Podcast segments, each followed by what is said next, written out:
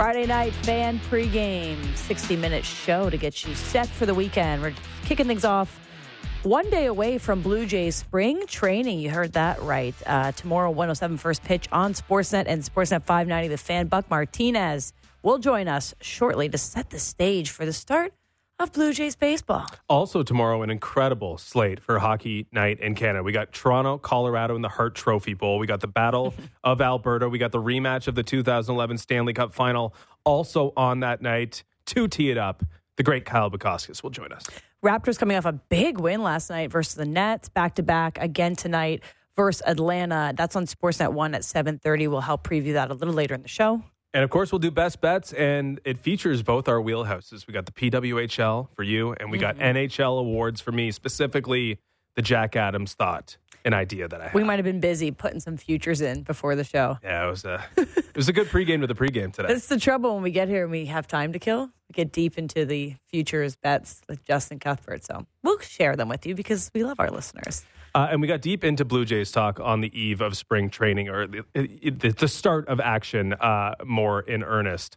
Uh, and, and I feel like, I don't know, maybe it's a little lazy to go back to 2021, but I feel like I'm always drawn back there as this, like, not pivot point, but such just, a wonderful time in our history of humans. well, it was a pretty good time for Blue Jays baseball, despite, you know, no success in, you know, the postseason. But uh, we digress. Uh, but I think in 2011 or 2021, excuse me, one thing that we saw were the franchise pillars, that being Bo Bichette and Vladimir Guerrero Jr., supported in their own different ways, their hmm. baseball baseball ethoses, if you want to put it that way. Where, yeah, Bo Bichette sees the game this way, and here are guys that also see it Bo Bichette's way. And at the same time, we got Vladimir Guerrero Jr., who likes to play baseball this way and was supported that way in his way of playing baseball. And I think we've seen a little bit of a shift here recently where, hey, we moved, we went to Vlad and we moved away from Vlad last year. Now we're moving maybe closer and closer to Bo Bichette's way being the Blue Jays way. And I think the Justin Turner thing is just a part of that. Really, I think a lot of the moves were made to support Bo Bichette's baseball playing style or ethos, again, if you want to put it that way. But wouldn't the best way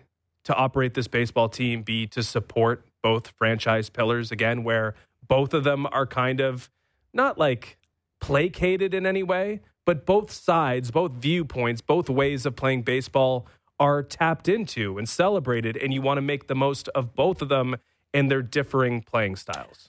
So what would that look like to going back closer to supporting Vlad? If that, if your argument is that they're supporting Bo more, and I think we've seen, I'm, I'm not, I'm not, you know, disputing that, but I think even with the recent contract discussions, Bo's didn't get to the point that Vlad's did. So you start to think, well, maybe there's some different level of belief in Vlad or different level of pushback in Vlad. And I know they got rid of the Barrio and they got rid of the jacket, and those seem to be more Vladdy things. And now we have Justin Turner on Blair and Barker saying, I mean, uh, well, Justin Turner getting the shout out on Blair and Barker from Bo, and eventually he's a Toronto Blue Jay. And now we're seeing more quotes from uh, from Bo Bichette being more of a vocal leader on the franchise. It does sometimes feel like they're going different directions, but I don't see that as like a negative. I think that's who Bo is. That's what Bo is strong at doing. Bo is like growing into a leader in his own form. And the best way that we see Vladdy growing to a leader of his own form isn't leading the scrums and isn't talking to the media. It's performing. So I think this year, the biggest way to prove that Vlad is for real, that he's back, that he's serious, is just being the best player on the team. And he wasn't that last year. So mm-hmm. it's easy to see like maybe a fork in the road or maybe, you know, attention's going to one player or the other. But these two are also like tied together their entire upbringings, right? Oh, they're both got dads that were MLB players. They both have come in around the same age. They can both be faces of the franchise. But maybe it's best sometimes to eliminate Bo versus Vlad and Vlad versus Bo and Bo and let them just be themselves. And I think just to kind of support my point a little bit more, like I- do believe they could be that way and have a very successful baseball team. Like mm-hmm. again, if it weren't for a bullpen in 2021, Yeah. I mean, maybe you've reached the peak form of the Toronto Blue Jays building around these two franchise pillars. I guess the easy answer would be, hey, bring back the Barrio, let Vladimir Guerrero Jr. have fun again. Maybe that's the key to unlocking him. But it's probably a chicken the egg thing where if mm-hmm. Vladimir Guerrero Jr. is just tearing the cover off the ball, I think it'd probably be pretty I think he'd be happy, too. And I think everyone would be okay uh, in both sides of the equation. It is interesting, though, because it does seem like you've taken a little bit more from Vlad after you took a lot last year. and you've added more to Bo. And what's that saying about the direction? What's that saying about how you want to build the baseball team or what you want your identity, your culture to be? Mm-hmm. Maybe that's making a little bit too much of it. But I do think if we're looking at identity shifts, this this team has shifted to something that they want to be more serious. And I think that that sort of satisfies Bo Bichette a little bit more than it does Vladimir Guerrero Jr. And I think something that Bo said just a couple days ago in training uh, was that this is the first time they feel like people have doubted them. Mm-hmm. And I think if you're talking about identity shift, that's a really important realization for the Blue Jays because not that they've had everything handed to them and but the last couple seasons we've come on here excited for spring training and it's been the Blue Jays are 1A, 1B favorites to win the World Series and it doesn't feel that way and sometimes that type of mentality shift might be good for a team to have a chip on your shoulder to say, "All right, you doubt us, watch this," right?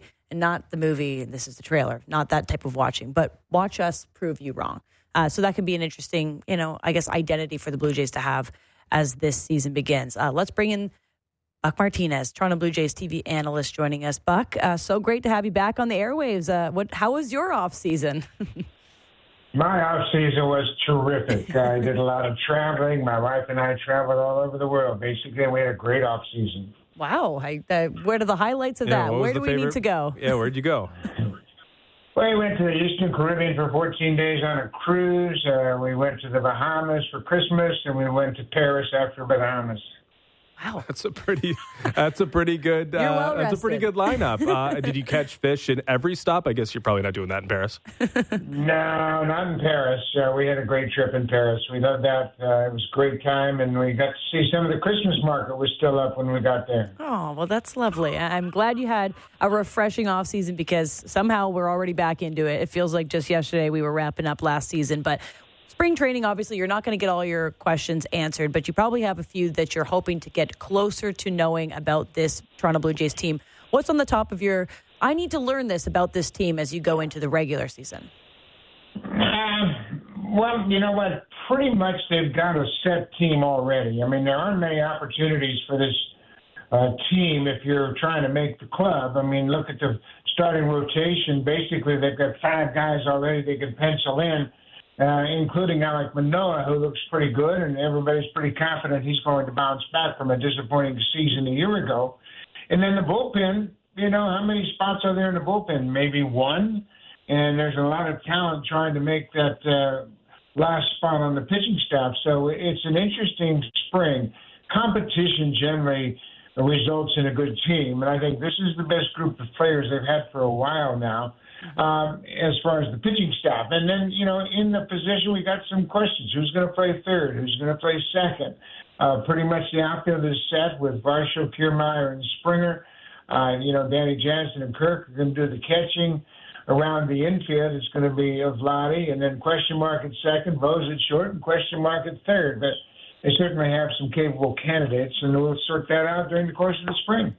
Buck, what's the thing that gives you the most optimism about the 2024 Blue Jays? The attitude. I think uh, I've noticed a distinct difference in the attitude from last spring to this spring. Uh, very focused uh, from top to bottom. Uh, when a pitcher throws, the entire pitching staff, not just uh, 13 pitchers, the entire camp, all the pitchers are around watching each other throw and talking up uh, what they're doing, and it's a great mix as far as the attitude and the the temperament of the pitching staff, and that's spreading to the position players as well, something we haven't seen in the past. But, uh, you know, Justin Turner is going to make a big difference with his team. Uh, he's 39 years old, but he's coming off his best season a year ago. He drove in over 90 runs with the Red Sox, and he's going to bat cleanup on this team. Uh, a real pro, a real veteran. Mm-hmm. Uh, he's won a World Series.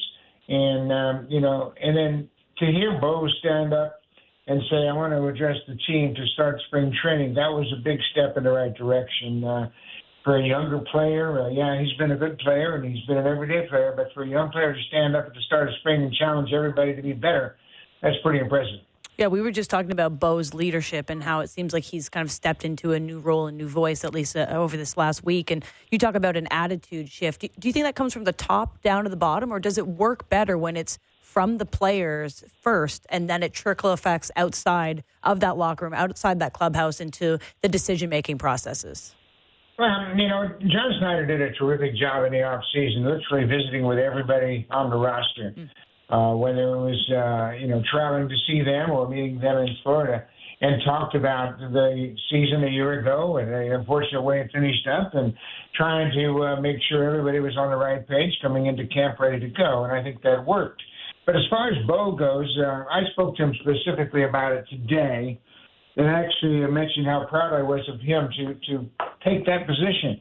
You know, it's not easy, and there aren't many real leaders in the game. You know, they always you look at a round team. Well, who's the leader of your team? Well, this guy's our star player, but he's not necessarily the leader. You know, a leader has to set the standard and perform every day. And once you announce that you want to be in that position, you hold yourself to a higher standard. And then when that happens, the rest of the team can call you out when you're not doing exactly what you had planned on doing. So I think they're in a good position because now it's up to the players to hold each other to a higher standard, and it's all about winning. One thing, one thing Bo told me today, and that was really interesting. He says, "I think we're good enough to win, but I don't know, and I want to find out." Mm. So you find out by putting all your chips in the middle, and you go for it. And I think that's where they're at. If there is a deficiency, uh, deficiency Buck, uh, what is it? It's it's third base, and uh, you know, not knowing who's going to play third base, and not knowing who's going to be the everyday second baseman. I mean, when you look at the team that's playing tomorrow, the Philadelphia Phillies, you know, they're coming off of uh, a disappointing season, and they have, uh, you know, they have a set lineup. You can look at their team right now and tell who's going to play in the nine positions on the field, and you know, I think that's what the Blue Jays want to get to, but they're not quite there yet. But um, you know they'll sort things out, and you know tomorrow we're going to see Espinal at second. You're going to see uh, the team move around a little bit, and uh, Isiah Kiner-Falefa is going to start at third base, and then uh, Addison Barger is going to come in and play. You're going to see Orelvis Martinez still in the second base after Espinal is out of the game. Um, you know, we were supposed to see Ricky Tiedemann, but he's not going to pitch. He felt a little hamstring today running around the field, but I don't think it's anything serious, and we're going to see another prospect, a name that you should get familiar with, in Chad Dallas. So, you know, uh, this is the first day of spring. If it was uh, the 24th of March, I might be concerned about Ricky Tiedemann, but I'm not concerned right now. We're chatting with Buck Martinez, uh, Toronto Blue Jays analyst here at Sportsnet. So we have an offensive coordinator now, and this is not the NFL, but Don Mattingly stepped into a bit of a new role um, on the aside the title of being a bench uh, bench coach as well. Besides also growing a, a, really wonderful beard, he looks like a different guy. Um, I wonder for you what what, what's different in that role? Is it title change? Is there some way that we'll be able to see some of the specifics that Don Mattingly will be helping this Blue Jays team with differently than last year? I think the thing that you'll be able to see once the season starts is Mattingly, when the team is uh, at the plate, he'll be talking to the individual hitters before they come to the plate. Mm. And, you know, in the past, he hasn't been able to do that because he's had to worry about defense and he had to worry about the running game of the opposition. So now uh, the Blue Jays also have an assistant manager in DeMarlo Hale. So he will serve a more traditional bench – coach role. And Donnie will truly be an offensive coordinator where he's going to challenge the players. Okay, what's your game plan?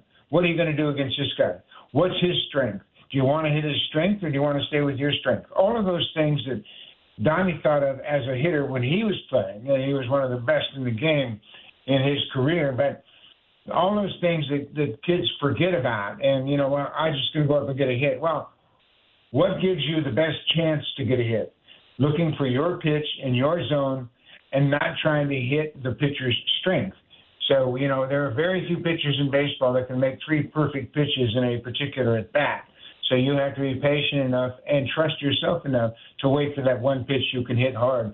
And you're going to hear this word a lot this year. Donnie has referred to it an awful lot. Get a pitch that you can do some damage with. And he doesn't mean hit a home run, but he means being a productive hitter that's going to drive in some runs. So, Buck, you mentioned a candid conversation or a candid comment there from uh, Bo Bichette. I mean, I'm sure you're having a lot of interesting com- conversations down there in Dunedin. And I think one of the major talking points would be Alek Manoah coming back with a beard, a little bit more hair, and it looks like he's ready to go uh, this season. Uh, in your conversations, what have you learned about what Alek Manoah was up to over the offseason? Well, he's in good shape. There's no question about it. He was not in good shape at the start of the season last year, and I think that caused him problems the whole season. And uh, the biggest thing that I, I've taken out of conversations with Alec is he doesn't have a chip on his shoulder. He's the same outgoing, happy-go-lucky guy, but he's focused. When he works, he works really hard, and he works for the purpose of being a good starting pitcher. And he told me today, "I want to be better than I was before." when referring to his season three years ago. So, you know, there there was a concern I had that, you know, given the way the season developed for him, you know, he was reluctant to go to the minors. He got sent down a couple different times, and I thought he might come into camp a little bitter and a little chip on his shoulder. That's not been the case at all. He's terrific. He's got that great personality back again. He got married in Puerto Rico in the off season. He, he's in a good spot mentally He's in a good spot physically. Now he's got to get himself ready to pitch again, and I think he's in a good spot to do that. They tell us never to judge a book by its cover, uh, but when you're at spring training and baseball players are filtering into into camp, is that kind of a safe thing to do? Like not just physical attributes, but their demeanor, everything that goes into, I guess, creating a cover, uh, a baseball player's cover. Is it telling a lot about not just what they're going to give at spring training, but the entire season? Yeah, it sure is. And you know what? It, it's so easy. And, and, you know, you got to, I don't know how long I've been doing this, but you've got to really be patient to make judgments and decide on what you think you see early in spring training. Everybody's enthusiastic right now. Everybody wants to play a game, and everybody's in the best shape of their life. That's one thing we hear every single day. Well, you know, we've got a lot of games, probably 30 games here in the spring before they start against Tampa Bay on the 28th of March. But you're right. It, it's all about the quality of work. And, and John Schneider and the coaching staff has been very pleased to this point with the effort, the focus, and the concentration they have going into their drills and doing everything and doing things with a purpose. You know, there was a time when you watch teams just go through the motion. Okay, we're going to take ground balls. Okay, let's get rid of that. Okay, now we're going to run the bases. Okay, let's get rid of that when I watch the Blue Jays this spring, they're, they're doing everything with a focus and a commitment to not making mistakes. Cleaning up the little things is a phrase you hear a lot. We're trying to clean up a little the little things that cost you games, and I, I think they're doing a good job of that. Uh, Buck, George Springer was obviously a discussion point a lot last season. He's going into his 35th uh, year uh, in September. He'll be turning 35. I wonder for you, what what is needed from George Springer when we talk about this offense um, and this team? We got Bo, we got Vlad, and he often gets slotted in third in terms of just discussion about uh, players that need to make an impact this year. What are you expecting from George Springer? Um, you know, again, this is a guy that's uh, always upbeat. He's, uh, you know, one of those guys that keeps everybody loose, but he knows what he has to do. And he's lockered right next to Justin Turner. And I think that's a big thing. I think George at times felt like he had to carry the offense because he was the senior player and he was a guy that had won a World Series before. And and I think one thing that happened with his team last year, you know, they got off to a decent start, but they were just a game over 500 when June 1st rolled around. And I think everybody was waiting around saying, okay, well, they're going to turn it on soon. Okay, well, they're going to turn it on next week. Oh, okay, well, they'll turn it on next month. Well, they never did. And I think now the pitchers are speaking up, the younger players are speaking up, saying we're going to hold each other accountable to be ready when the bell rings in Tampa Bay on the 28th of March, and we're here to win the World Series. I mean, that's a, a, a theme that you hear over and over again. They're not boasting it, they're not talking about it, they're not uh, calling out other teams. They're saying this is an internal thing that we have to have accountability among ourselves not from the coaching staff, not from the manager, not from the front office, but among the players. And I think that's invaluable. Uh, last one for you, Buck, and we appreciate you being generous with your time. Uh, spring training games are begin tomorrow, uh, and it'll be a great chance to watch not just the major leaguers, but those who might be pushing to be on this club. But give us one name of a guy that Blue Jays fans should key into, be aware of, and, and track their progress uh, throughout spring training. Mm, Elvis Martinez he's going to pick up uh, es- uh, at second base. He's just 22, but he's got big time power. Last year, he didn't uh, miss a beat when he went up to AAA. He had 28 home runs and drove in 94 runs last year, and he's just a baby. But he's got a good face. That was a phrase that you used to hear from the scouts all the time. he's got a good face, which means he's always focused. He's got a smile on his face. He loves to play baseball, much along the lines of Vladdy. But I think he's somebody to keep your eye on. There's a lot of good young players. We're going to see a bunch of them tomorrow. Rafael Lantigua is going to play in left field after Cam Eden. But uh, the pitchers, the Dallas, Chad Dallas, as I mentioned, and uh, Yariel Rodriguez, the Cuban player, he's very special. He is going to have an impact on this team this year.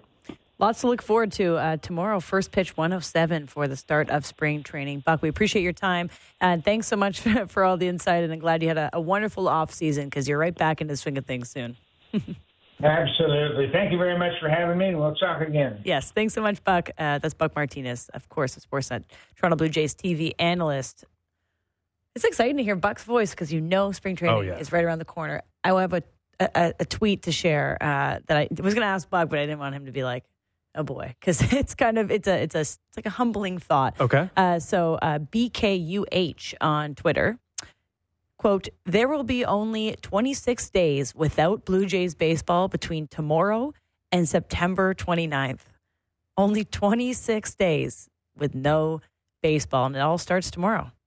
Trying to do the math very quickly. What is that? Six months? That's a lot Six of straight baseball. months, 26 folks. days off? Hope No. you're ready. I mean, uh, yeah. This Blue, this Blue Jays season feels a little different, right? It feels it doesn't have that expectation in terms of well, you guys are World Series favorites, right? It's a little bit different. But I think that you know that might look good on this team, Yeah. in some ways. And uh, yeah, who could not be excited about Blue Jays baseball starting? Who could not be excited about the grind of the Blue Jays summer?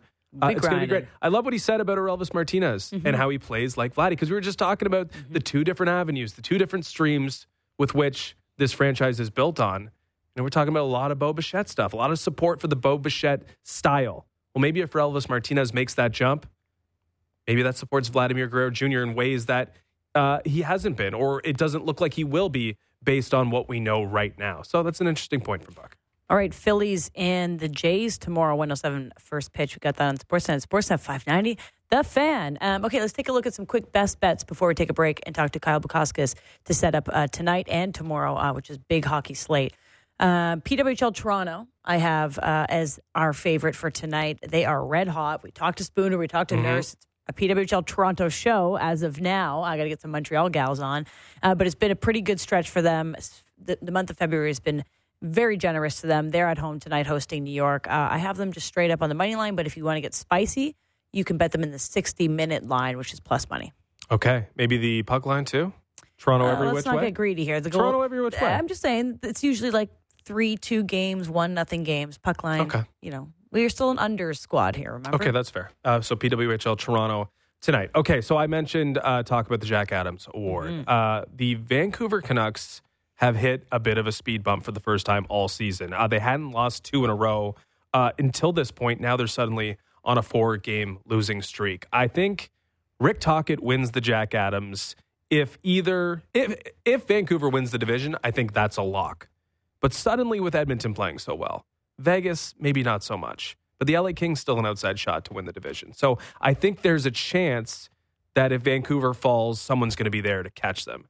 And if they do, and if the Philadelphia Flyers make the playoffs, it'll be hard to argue that anyone did a better job coaching a hockey team because the Flyers have very little talent mm. than John Tortorella. That's true. So if I think we're trying to like get ahead of a move, if Vancouver falls back a little bit, and we looked at the schedule today in March, it ain't easy. So Vancouver falls back. Who's there to sort of pick up the pieces?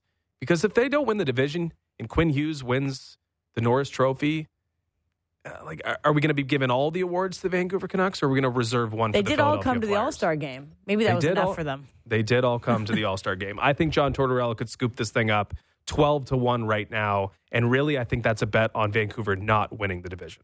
All right, we'll keep the hockey talk going on the other side of the break. Kyle Bukauskas will join us. Uh, hockey Night Canada tomorrow is stacked. Leafs, Avs, Bruins, Canucks, Flames, Oil, Oilers, Battle of Alberta. We, on the network later tonight, Buffalo, Columbus, uh, and more. All that to come on the fan pregame on the other side of the break. Unrivaled insight, analysis, and opinions on all things Blue Jays. Blair and Barker. Be sure to subscribe and download the show on Apple, Spotify, or wherever you get your podcasts.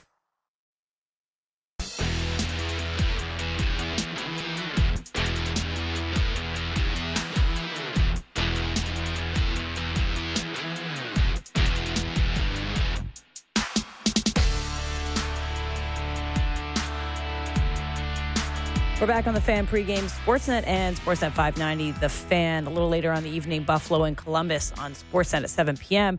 Toronto Raptors and Atlanta Hawks uh, 7:30 p.m. on Sportsnet 1. They are on a back-to-back after a pretty massive win last night against the Nets, just a team one spot ahead of them in the standings.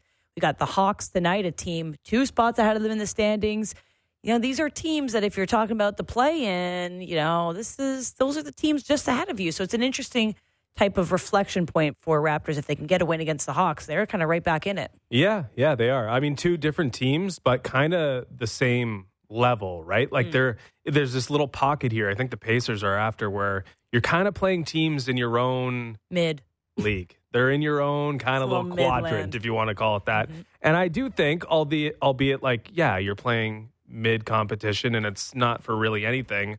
If we're talking about grading these players and where they're going and can meaningful combinations and groupings and pairings emerge, like this is kind of where you'd want to see it against competition that is well similar and similarly mid, I guess. Yeah, Raptors uh, eight point dogs tonight against the Hawks. Well, they are on the back to back. Back to back. And um, Hawks are a little ahead of them in the standings, uh, just four wins ahead. Uh, we'll talk maybe a little bit more Raptors if we have time at the end of the show, but let's bring in our second guest of the night. Kyle Bukauskas joining us, of course, NHL ringside reporter, and on Leafs and Avs tomorrow. What's up, Kyle? How's it going? Hey, good, gang. Good to be on with you. Can I get your opinion on something here? Gladly, anytime. All day.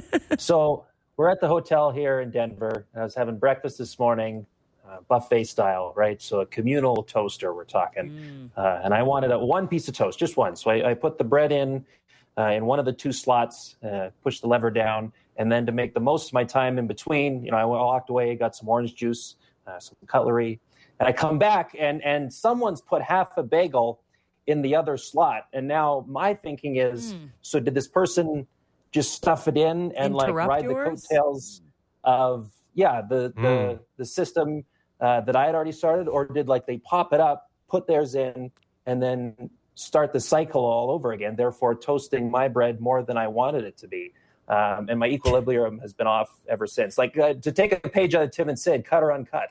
yeah. Well, how was the bread when you got it out? Was it overdone? Was it perfect? So this is the thing. Uh, part of it was a little overdone, and and the other was like okay. So I don't know if that's like the internal heating components that are a little bit off that had nothing to do yeah. with what ended up happening. I think the that says more about the toaster. When I go back, yeah, exactly. I, I, mean, I think that's a fascinating exactly. question. But jamming uh, one half of a bagel in someone else's toaster that's is uh, is, is is cut for me. Like you can't you can't be doing that. Yeah, and I avoid conflict at all costs. so I, I, think I saw the guy who did it, but I was not about to go up to him and be like, "Can you explain this to me here, sir?" It was uh, Chris Cuthbert, wasn't it? yeah, probably was. Yeah. No, I think he was still basking in the Arizona sun. I think. Mm, wow. Uh, I don't know if he's uh, he must scoop. be here now, but uh, yeah. Yeah, I think he took the extra day there, as he should. okay, so you guys will both be involved in an elite hockey night in Canada tomorrow. Uh, uh you guys have already done, I believe, in a 7 p.m. or the first game of hockey night in Canada, Leafs and uh, Avalanche this season, but not with the same storylines. All of a sudden, two Hart Trophy contenders have emerged, one on each side, with one scoring at a ridiculous rate and one just dominating at home, picking up a point in every single game so far. I guess a two part question. A, is this the perfect Hockey Night in Canada matchup? And B, what season has been more impressive to you so far? Oh, jeez. Yeah, so start me out easy here. Uh, yeah, this is this is pretty close to to perfect. Yeah, I don't know if you'll you'll ever find perfection, but but this isn't uh, half bad. I, I, I love coming and doing games here, and, and in part because uh, Nathan MacKinnon's here, Cale Makar's here. Like it's just such a fun team to watch, and you juxtapose that against the the role that, that the Leafs and Auston Matthews are on. Uh, this is this is pretty sweet. So who's been? I, I don't know. I guess uh, from a consistency standpoint, like you you've got to go with with Nate, right? Like you mentioned, a, a point in every home game. So they've had 27 home games. He's had 18 multi-point games here out of the 27. He's had two four-goal games here. Uh, it's just been ridiculous what he's been doing at Ball Arena this year. Um, but I also understand the point of the sport of hockey is, is to score goals, and nobody's doing that better than than Auston Matthews right now. Um, I think we're we're seeing like a, a historic pace here uh, for for him, as as we all know. Um, it's it's it's tough to like the the Hart Trophy conversation and, and discourse is going to be really fascinating here down the stretch because you've still got you know Nikita Kucherov down in Tampa doing his thing, and even though the team's struggling, um, and you think about some of the other names that were you know in the mix early on, um, which kind of raises another uh, conversation about how early should the the Hart Trophy conversation truly start uh, in, a, in a season, but. Um, you know, for me right now, I think from a consistent basis, it's it's tough to go against uh, MacKinnon, MacKinnon. But um, if if Matthews continues this rate, and there's nothing to consider that he has any interest in slowing down, um, you know, come a, a, month from now, six weeks from now, uh, the conversation may be a little different. And then there's always Connor McDavid looming in the shadows. Then all he needs is another hot yeah, streak, and I mean. then we've got to split this Hart Trophy into like four pieces and hand it out, and that's fairness there. Um, if we just talk about Matthews' goal scoring himself and what he's been able to do specifically over this stretch where the Maple Leafs were facing a little bit of adversity, they didn't have all their players. Some people were sick, some people were suspended trying to contextualize Matthews' goal scoring season, do you have a word or do you have a an adjective, a phrase? Because if it's not Hart Trophy, we won't make you say that. What is it? Yeah, it's just ah, like it's it is speechless. Uh, it's it's out of this world. Like it's, it's yeah. Like I, I I haven't. I mean, I from from where I I grew up. Like uh, you know the the the era I grew up watching. Like I I didn't see this right. Like you know the Lemieux at, at the peak of his powers, and Gretzky was a little bit before before my time. Um, I mean, you know, we, we've watched Alex Ovechkin do his thing for, for so many years, but um, just the sheer volume of, of goals that he's putting up here in, in, in a short span uh, is just it's it's something unlike I've I've ever seen. And I thought um, you know, our, our, our, crew there in Arizona on Wednesday night, for for those that, that watched, did, did a really neat piece of video there, just showing the distance from from the goal line on his one timer side, like how many goals he scored this year in in that area where it's like a sharp angle. In a lot of cases, I don't know how many people would think you know shooting threat uh, when they're in that spot on on the ice, and and he's done it not just once but a few times, and it was fitting that like his 50th was was scored over there uh, as well. So the fact that he's utilizing, you know, his one timer. Um, we're just seeing him scoring in, a bunch of different ways. Like uh, it just it seems like every year that he's had big offensive product. I mean, he's a you know perennial 40 goal guy, and I think if you went kind of season to season and look at you know where the heat maps are, where on the ice he's scoring from, they kind of change year to year as he's kind of figuring out different ways to to find open ice and, and to keep defenders guessing and goaltenders guessing. Um, it's just been so so fun to watch to, to see the the creativity in, in his mind in finding different different ways to score and and and make it look you know relatively automatic and and there's there's certainly no fluke behind it. There's there's a process with behind everything he does, and that makes it all the more impressive. I think. Yeah, I don't know if you earned a perfect Mad Lib score there, but I think you nailed it. I mean, all three of us we ha- we didn't we have all lived through the greatest, maybe the greatest goal scorer of all times heyday, like his entire career. Alexander Ovechkin, we all understand what he's done and how he became the greatest goal scorer ever, and yet he never did or hasn't done what Matthews is doing mm-hmm. right now, and that says uh, so much about what Auston Matthews is doing, and so much about how maybe generations are, are sort of being blurred here just a little bit, where it's a throwback to a previous era when goal scoring and the, the ceilings on goal scoring uh, wasn't as firm, I, I suppose. Uh, the Maple Leafs on a six game winning streak. They won five without Morgan Rielly. They win on a second and a half of a back to back in Vegas last night. In some ways, have the Maple Leafs forced Brad Treliving's hand just a little bit here with a really quality run of play about a week before or two weeks before the trade deadline? You got to think that yeah, the the tone of the conversations have to change a little bit in that that Maple Leafs front office, right? Um, we've heard Elliot talk about like they're they're really not interested in giving up a, a first round pick for for a rental, but you know I, I do believe um, so long as you've got this group together, um, you know maybe you're not pushing all of your chips into the the center of the table every year, um, but you at least got to be in in that mindset of um, you know how can we at least make little tweaks and improvement at the very least. Uh, to try to get ourselves in the best position possible come come playoff time, and you know, mention out Alex Ovechkin. I thought the 2018 Washington Capitals run was such an, an eye opener for, for myself because you think about all the years for them, it wasn't the first round, it was the second round that they couldn't get past season after season. And people were calling for this ain't the group to do it. You've got to get rid of somebody, whether it's a Backstrom or a John Carlson. Like something about that core has got to shake up and they kept it together. And even if you go back and look through that year, like it wasn't a perfect regular season for them, especially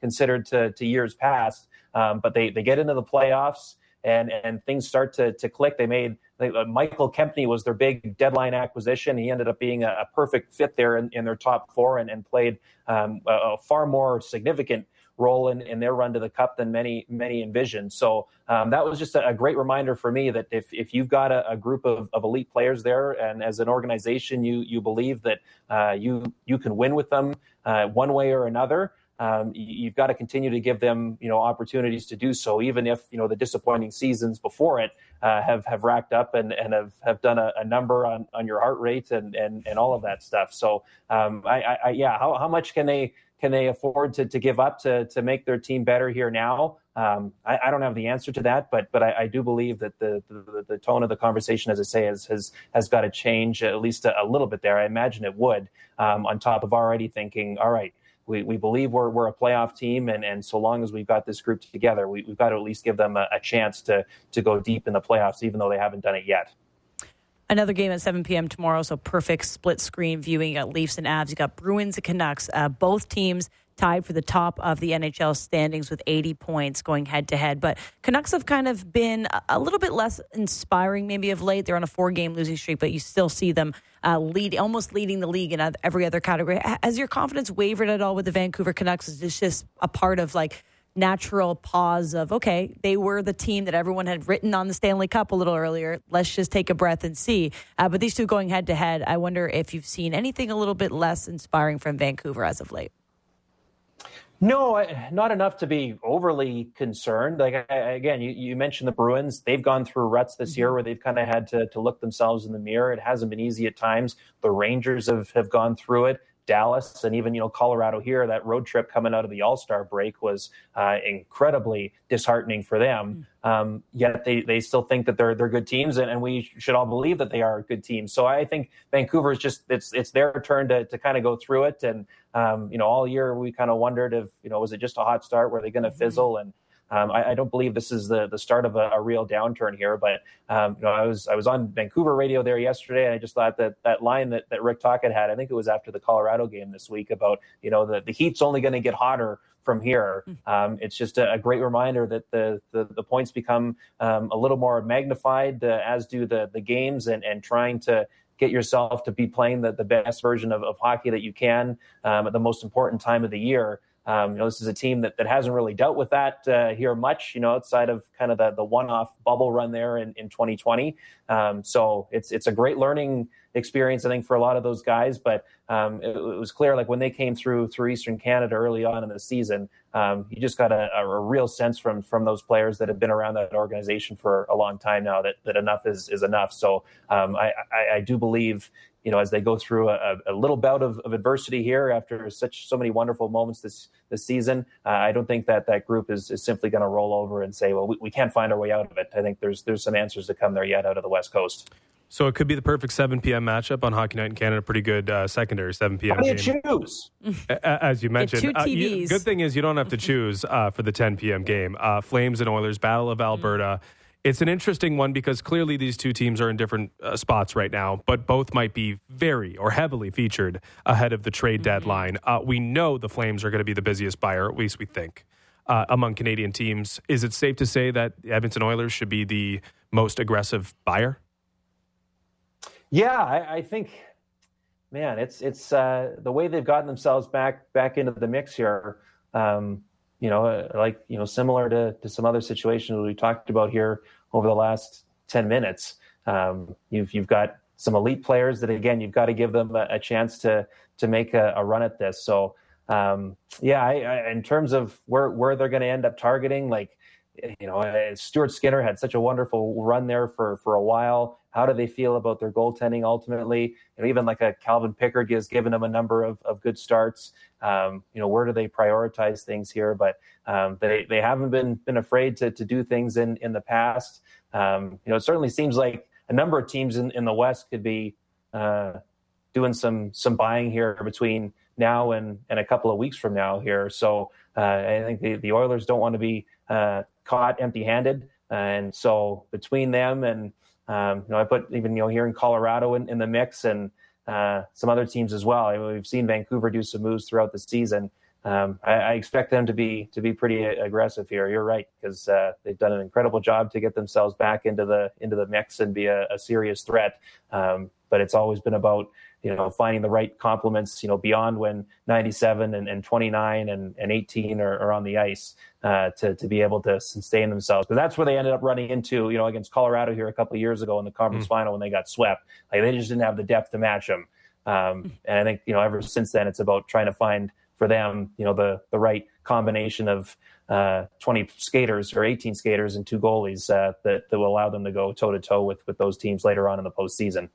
I'm glad you brought up that series because I was going to ask you uh, about your uh, the barometer that you get last year covering the playoffs all the way to the Stanley Cup final. Of course, you would have been on the Leafs and the Panthers in the second round last year, and you would have missed at least up close and personal Vegas and the Oilers. But when you track a team like Vegas to the Stanley Cup final and you see a Stanley Cup champion awarded right in front of your eyes. Do you kind of use that as the barometer going forward when you're thinking about teams this year? Like what Vegas did, what Vegas had to do, what Vegas had to be to win last year. Do you kind of use that to bounce your opinion on teams off the the sort of standard that Vegas set last year?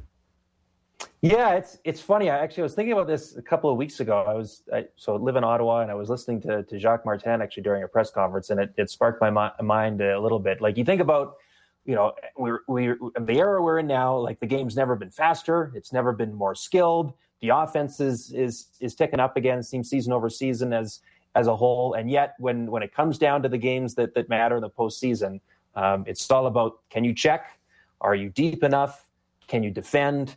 and and do you have enough enough size uh, and, and, obviously can you get a little bit of luck uh, along with it and, and, good goaltending there too? Like that's been the case for for decades right? As much as the game has evolved um, come playoff time it seems like uh, there's a lot of similarities that carry over year to year. Like the the blue line that vegas had last year were so big that uh, they it was so hard to get to their net. I think of you know when tampa went back to back they had similar characteristics just flat out hard to play against um, and then even Colorado too. Their their depth was was so so uh, strong for them. Um, and and you know th- there's some cases there where even like Vegas cycled through goalies. Um, you know Colorado, with all due respect to Darcy Kuemper, who who did very well for them on their run, but he missed some time with injury over the course of that playoffs too. You remember they had to juggle things in their net, mm-hmm. um, but they were so complete from the blue line on out they were able to to withstand that. So I think like as much as we hear about copycat league, um, you know, if you look back over the course of the the Stanley Cup winners from from year to year, um, things are, are, pretty similar uh, over the course of uh, an extended period of time. Even though the the game has evolved so much uh, within that time. All right, Kyle, we'll let you go. But if you see Ridley Greig around the Ottawa streets, you just let him uh, know we say thanks for saving the Leafs season. All right. It's crazy how that's happened, eh? Yeah. Uh, Maybe put a statue of him yeah. here at uh, Scotiabank Arena. yeah, that's right. He'll be the next uh, installment on Legends. There you go. Uh, thanks, uh, Kyle. Imp- uh, appreciate your time and be careful around the toasters tomorrow. You might have to, you know, sharpen those elbows, elbows up. up. Yeah. yeah. to say, yeah, we're full on tomorrow. I'll be ready. good luck. Thanks, thanks Kyle. Uh, Kyle Bukauskas, of course, will be on Leafs Avs tomorrow, our ringside reporter for Sportsnet. Um, great day of viewing tomorrow great yeah. night. Everything's going to be a good weekend, folks. I, I think uh, I, I, just kind of it sparks my you know memory thinking about Colorado, thinking about Vegas last year, thinking about Edmonton's experience versus both those teams. The Oilers losing to the eventual Stanley Cup champions in back-to-back years, and how much it might benefit them to actually have experienced what the best feels like, mm-hmm. looks like, how it operates in back to back years. How Have they changed their team though in any way? Uh, I, other than adding Corey Perry, I think they have. I mean, he was talking about a big, and, and I guess it hasn't changed this year, but he's talking about a big defensive corpse mm-hmm. that make it so impossibly difficult to get to the net and get high scoring looks. Well, the Vegas or the Edmonton Oilers have a monstrous defense mm-hmm. core. Maybe not as talented as Vegas, maybe not as mobile as Colorado, but still, I, I think they can make it difficult when push comes to shove. I do think they're a team that's more comfortable in close games. Although so they just started scoring a bunch of goals uh, uh, recently. Scored, uh, I guess, 11 goals combined in the loss to Boston in overtime uh, a couple days ago. But I feel like this Oilers team is going to be benefited greatly by feeling what Colorado and Vegas felt like the last two seasons. Well, I think that's an advantage not many teams get. And what are we exactly? doing? And this this league has a history of teams learning from the, the the the team that was better than them before, like the Oilers and Islanders. Like that, there's just like it, through the history, through the, Leafs annals of history. And, uh, Uh, something probably happened in the uh, '60s, right? Leafs and who? Yeah, something that the, The 60s. Leafs should have just tried to. They should have just around. tried to be the Bruins like every year. That would never happen. A- And uh, yeah, maybe that didn't help them so much, right? Mm-hmm. Even though the stakes were a little lower, being at first round. Yeah. But yeah, it's interesting. It's interesting that the Oilers have that experience advantage over other teams. I was looking up some thoughts on the Battle of Alberta because it's one of the best uh, best rivalries in sport. But Edmonton's won 10 of the last 14 battles of Alberta. Does that date back to the playoff series or just regular season? I don't know. I don't have all that information. Because they thumped them in the playoffs a couple years So ago. So then maybe that's part of it. I guess it wasn't a full on beatdown, but it was. But those games are five or six games. those are those are so much fun. They're the best. I think if, if I had to pick a, a hot ticket, just gotta you just get to go watch a game. That's got to be up there for me. I mean, maybe not this season so far, but was it two years ago when they had the the playoff rivalry? Was that last year or two years ago? I don't even remember. Two years ago. Two years ago. Okay, those were must attend sporting events. Mhm. And yeah, Edmonton's obviously taken the upper edge clearly in the last couple of years, but there's just like blood, sweat, and tears. It's buffoonery. It's like being in a saloon out in Canmore. They probably don't even have saloons there. You got to pick like Medicine Hat. They have they definitely have They might have saloons. saloons in Canmore. Nah, it's it's now it's too commercial. It's gentrified now. yeah, it's gentrified. There's Okay. no saloons. I'll be in Canmore next I- I- weekend. I- I will was look for a saloon. Yeah, you can find, you can find Ailish in a saloon in Canmore. I'm Canmore. going next- to Canmore slash weekends. Banff next weekend. Uh, I, I Send me your saloon options. if there are saloons, uh, we need to know. I, I think yeah. If I if I could choose one ticket, Battle of Alberta with stakes, Oh, unreal. because yeah, I'd like to be in Vegas. Be fun to watch. You know, yeah, but what are the stakes? Vegas, Unless Edmonton it's a Vegas, Stanley whatever. Cup final, and there still wasn't really. I think just like if it's a regular season mm-hmm. game and Edmonton and Calgary are both good and maybe playing for something, Yeah. playing for some sort of seeding down the stretch, how fun it would be to be in the seats in that game. Mm-hmm. I, That's don't- I don't know if there's much of a comparison. Leafs, Habs, Bell Center Saturday night when they both are good. Same stakes, yeah. Like if, if there was something like right now, maybe not as much. No, I mean both teams have to be good for this to mean something. I don't. I, I think that's the end of my list. Those are that's it in for me. Madison Square Garden, but like, do they have the natural team that it's like, No. yeah, you got to be there for that? No, that's we just nailed it. All Okay. Canadian teams too. Hmm. Hockey is Canada's game. Not the Battle of Ontario for you, eh? Uh, maybe when they're both good. Only when Ridley Greig's playing. Yeah, that was funny. Um, I will be at not the Bell Center, but at PWHL Montreal game tomorrow. I'm Mhm. excited to see their atmosphere because last weekend they sold out. They had 10,000 plus um, at the Bell Place. They're teasing, hint, hint, wink, wink, nudge, nudge, that they might get a game at the Bell Center this year. Correct me if I'm wrong. Bell Center bigger than Scotiabank Arena? Like they could set the record if they need to, if they Yeah, so I think choose so. to. Yeah, Bell Center capacity. Uh, yeah, twenty one thousand. So that I think, and then my perfect non insider, but friends talking to me, not insidery, You're conversing with people. that they're maybe going to do that for their very last regular season game. Break the record. See you next year. Not that I want this to happen, but like when uh, when it's like about breaking the record, and then there's pressure like to sell. Like if you're not Oh, getting it done. I know they will. But like the first team that puts themselves out there Well, and that's doesn't why you have to end it this they're year. gonna be done, and then on next forever. year we'll just let things happen. so just Montreal's gonna have the record then. yeah, That's- I think that's- I'm okay. because they got the bigger building. I'll be there. I hope. Be sweet. Anyway, we got a, a big weekend ahead. Tomorrow's Hockey Night in Canada games are going to be amazing. Tonight, you got Raptors and Hawks. They are in about 30 minutes up on Sportsnet 1, Buffalo and Columbus, 7 p.m. across uh, Sportsnet. Anything exciting for you this weekend, Justin? Anything exciting me? Toast? Toasting? I think that's South a- Africa golf we're betting yeah, on. actually, that's kind We of we got it all. We're running the us. gamut. Yeah, we We're- probably shouldn't talk about that. We're that. in the what is the magical Kenya Open? Yeah, Magical Kenya If you need magical Kenya Open picks, Justin has them. this might be a quiet weekend where we really start to ramp it up I like that. soon because we got a lot of big events coming. Yeah. Blue Jays baseball back tomorrow. 107 first pitch. Sportsnet at Sportsnet 590 The Fan. Have a great weekend, everybody. We'll see you on Monday.